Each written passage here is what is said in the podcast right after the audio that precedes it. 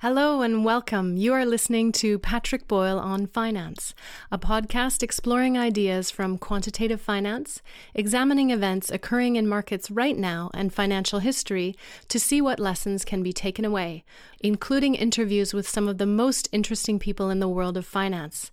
To learn more about the podcast, visit onfinance.org. A study by the management consulting firm McKinsey found that the average lifespan of companies listed in the S&P 500 has fallen from 61 years in 1958 to less than 18 years today. McKinsey predict that by 2027, 75% of the companies currently included in the S&P 500 will have disappeared. So what happens to these companies?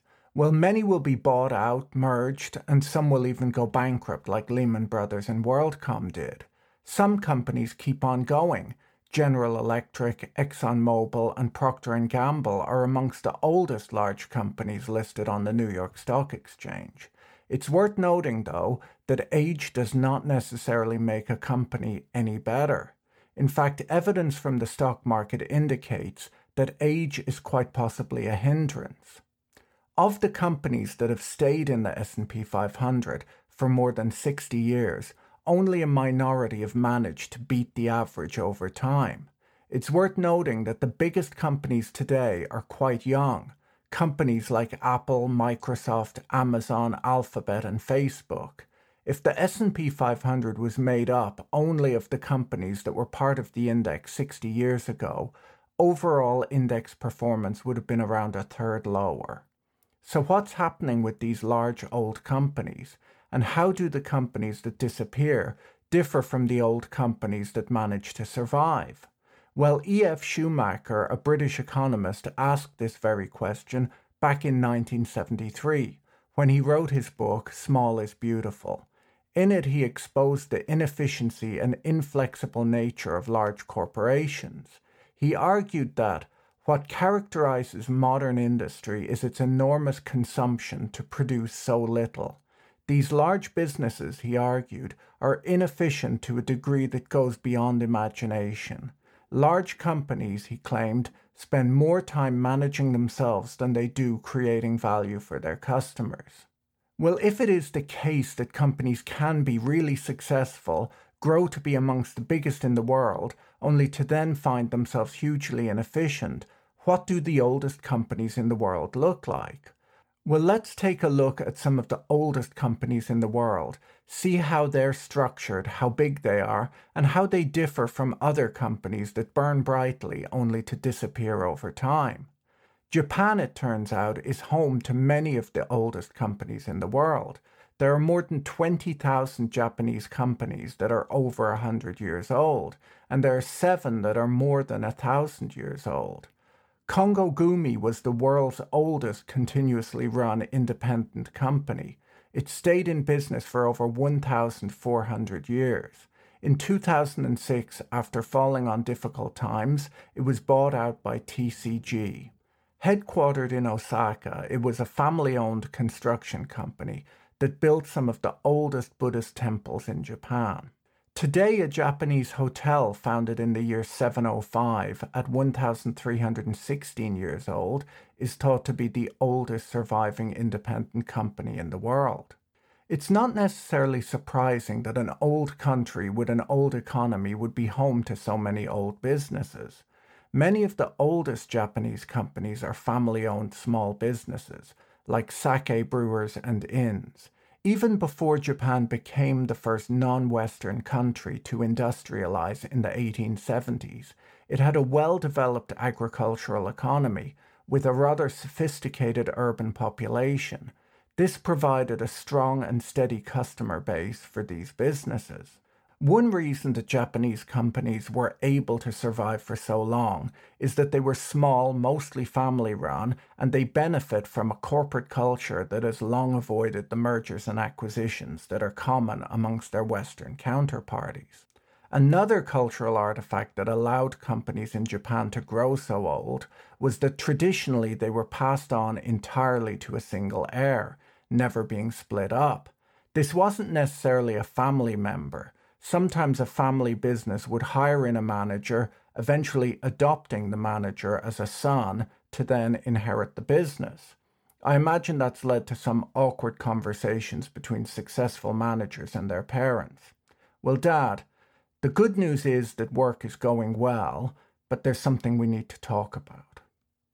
When we look around the world, the oldest companies tend to be restaurants, hotels, pubs, breweries, winemakers, and farms.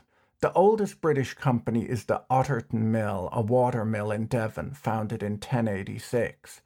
The oldest American company is the Shirley Plantation in Virginia, dating back to 1614. These are small businesses that would never have taken on significant debt. While most of these old businesses have remained about the same size through the ages, they will have supported their owners and employed thousands of people over time, an amazing success. Other factors that have been important for corporate survival are innovation and self reinvention. The world's oldest limited liability company is a Finnish paper and pulp manufacturer, Stora Enso, which started out as a copper mining company, so that's quite a transition. Its corporate history can be traced back to the oldest remaining share certificate in the world, issued in 1288. It, however, is not a small business. Today, it employs around 26,000 people and is the number two forest and paper industry company in the world. Their business continues to change over time, and today they're looking into expanding into bioenergy and green construction materials, areas that they've spent years analyzing and developing. The video game company Nintendo was founded in 1889 as a maker of playing cards. They then went on to revolutionize at home entertainment with their electronic gaming system back in 1985. Nintendo claimed to have stayed in the same business over time, the business of how to create fun. Change and innovation are not always easy for businesses, and this possibly explains why the newer companies seem to outperform the old. Innovation can be particularly difficult for large publicly listed companies whose shareholders pound the table for stable quarterly profits and who might not care for expensive R&D projects that take years to earn a return. In fact, it's possible that some of the reason that young firms can innovate more is that they attract an investor base that respect and seek out innovation rather than steady returns. One of the oldest large American companies, DuPont, was founded in 1802. It started out as a gunpowder manufacturer, going on to develop numerous polymers such as nylon, corian, Teflon, Kevlar, Tyvek, and Lycra, amongst many others. They developed Freon for the refrigerant industry and many synthetic pigments for the paint industry. As proof of their commitment to innovation, DuPont implemented a rule in 2010 where they aimed to earn 30% of revenues in each year from innovations developed in the last four years, a move designed to reassure investors who might balk at the company's multi-billion dollar R&D budget. There's no simple rule that can tell us which of today's companies will last another thousand years. As I mentioned earlier, the oldest company in the world managed to last 1,400 years, only to find itself on the rocks in 2006. Some companies innovate and succeed, and other companies have less success with their transformation. As investors, we don't necessarily need to find companies that will last forever, and the admiration for longevity can possibly have a downside too. Many of the countries with the oldest companies like Japan, for example, suffer from a sluggish startup scene. There are still lessons that we can learn from these businesses, though. I spoke last week with a friend who runs a fast growing startup in London. He told me that there was no way that he would take money from private equity, even though it's been offered, as he's better off owning the whole business, even if it grows a little bit slower, than owning a small slice of a faster growing business that's so levered that at any economic slowdown he could be taken out. See you next week. Bye.